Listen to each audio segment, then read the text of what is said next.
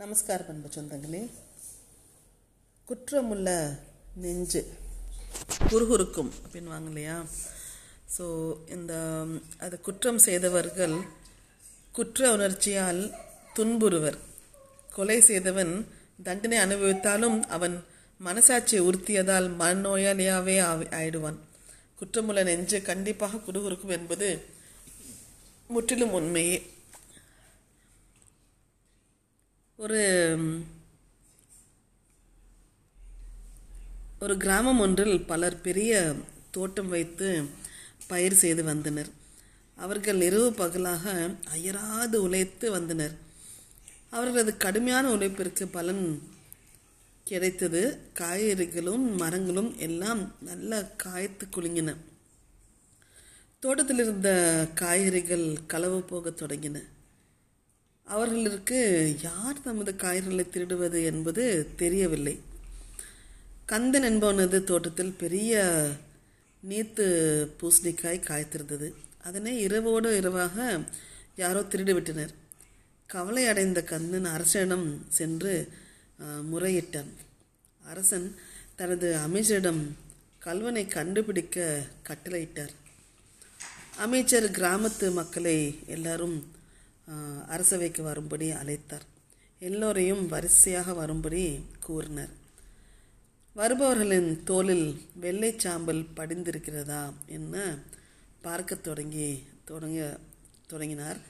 ஏதும் விளங்காத அந்த மக்கள் கூட ஏன் இப்படி செய்கிறீர்கள் என கேட்டனர். நீத்து பூசணிக்காயின் மேல் படிந்திருக்கும் சாம்பல் கல்லனின் தோலில் படிந்திருக்கும். அதனாலே நான் இப்படி செய்கிறேன் அப்படின்ட்டு அரசர் சொன்னார்.